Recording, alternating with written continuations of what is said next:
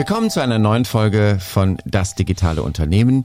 Und äh, wieder bin ich äh, froh, den Mann, der hinter der Innovis GmbH steht, Stefan Nabel, den Geschäftsführer, hier im Studio zu haben. Hallo Stefan. Hallo Markus, grüß dich. Das digitale Unternehmen ähm, heißt ja nicht nur, dass man digitale Prozesse nutzt, ähm, um den Arbeitsablauf zu vereinfachen, ähm, sondern das digitale Unternehmen heißt ja auch, dass man sich in den digitalen ähm, Medien darstellt. Ja. Die Frage ist, ähm, Hast du sowas wie Faustregeln, wie man das macht? Weil irgendwie weiß jeder, ja, ich muss irgendwas auf Facebook machen, ich muss was auf Insta machen. Ja, ja, ich weiß. Teilweise ja. muss man auch was auf äh, TikTok machen und so. Hast du, hast du so Faustregeln, was Unternehmen beachten sollten? Ähm, ja. Ja? Ja, ich hätte da natürlich ein paar Tipps, ne? also was man da die ja. definitiv machen sollte, beziehungsweise was man auf keinen Fall machen sollte. Da hätte ich ein paar Anmerkungen, also so zum Beispiel, ja, wenn man sich entscheidet, äh, soziale Medien zu nutzen, dann sollte man jetzt nicht anfangen, irgendwie gleich alle zu bespielen. Ja, mhm. also ich mache nicht einen YouTube-Kanal, ich mache nicht Instagram, ich mache Facebook, TikTok, äh, Twitter, weiß ich, was da alles noch ist. Und dann anfangen überall irgendwie Inhalte wild zu streuen und äh, zu planen und zu machen und irgendwie rauszuschmeißen. Und dann, äh, das ist schon mal zum Beispiel das Erste, was man auf keinen Fall machen sollte.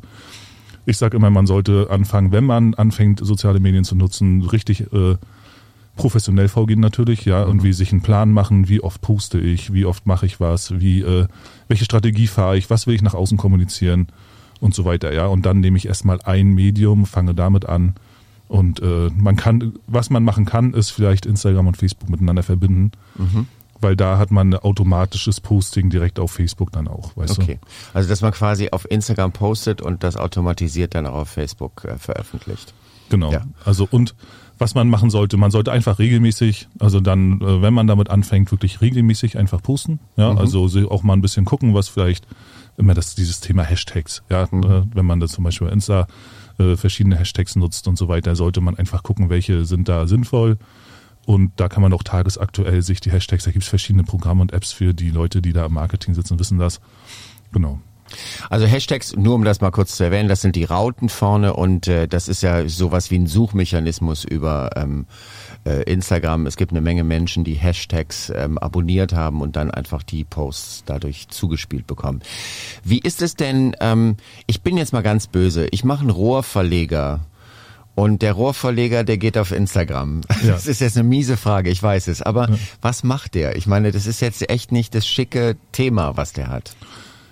Ja, das ist aber dennoch interessant für viele, ne? weil mhm. viele haben ja überhaupt gar keinen Einblick in diesen Job oder ja. in diesen Beruf oder so. Ja, gerade wenn man im Bereich Recruiting unterwegs ist, ja, was, äh, wo, was ja das Thema auch ist zurzeit, ne, dass es, äh, wenn man seine Firma nach außen so das sogenannte Employer Branding machen will, mhm. ja, dann sollte man natürlich auch äh, seine Firma so weit nach außen kommunizieren, dass dass das interessant für alle Leute ist. Und mhm. das kann schon sehr interessant sein, gerade auch der Beruf Rohrverleger, ja. Mhm. Das ist, was da alles passiert, wie die täglichen Abläufe sind. Gut ist immer, wenn man, ich sag mal, einen normalen Post, ein Post pro Woche reicht erstmal. Ja. ja wichtig ist, eine, dass es eine, eine, wieder, eine wiederkehrende äh, Sache ist, ja. Dass du wirklich einmal die Woche so einen Post machst und dann Stories machen, ja. Stories und Reels. Also wirklich Stories einfach über den Tag ein bisschen erzählen, ja, heute sind wir da, das ist die Herausforderung, das machen wir da, äh, wie helfen wir den Menschen mit unserer Arbeit. So eine Sachen sehr authentisch auftreten, mhm. ja, nicht irgendwelche sich auf keinen Fall verstellen. Das mhm. ist sehr, sehr wichtig, ja, weil die Leute merken sofort, wenn da jemand sich irgendein Skript runterquatscht, sag ich mhm. mal. Ne? Mhm. Genau. Ähm, okay, das auch nochmal zur Erklärung. Also Stories, das ist bei Instagram, das ist das, was man dann oben sieht und Reels genau. ähm, werden ja auch nach einem Zufallsprinzip letztendlich ausgespielt. Dadurch hat ja. man dann auch die Möglichkeit, halt Reichweiten zu generieren, die man normalerweise nicht generiert. Aber das Thema Reichweite ist natürlich auch ein kritisches Thema. Das, ich finde es oft so schade, wenn man dann solche Unternehmenspräsenzen sieht, die dann irgendwie 120 Follower hat. Ähm, das ist, sind meistens die Mitarbeiter und die Frauen der Mitarbeiter. Ja, ähm, ja. Hast du so einen Tipp so mit Reichweite, wie, wie, wie man es macht? Ja, also ich, ich, man sollte da einfach gar nicht so sehr drauf gucken. Ja, man ja. sollte dieses erstmal dieses 120 Follower und so, das ist erstmal völlig irrelevant. Mhm. Ja, also wie viele Follower da sind, wie viele Menschen da sind, das ist, äh, da sollte man sich gar nicht beeinflussen lassen von. Gerade schon gar nicht, wenn man anfängt. Ja, zum Anfang hast du halt nur ein paar Ne? Ja. Und das sind, wie du sagst, Mitarbeiter, die Frauen davon ja. und vielleicht deren Kinder. Ja, ja das sind viel mehr sind es tatsächlich nicht.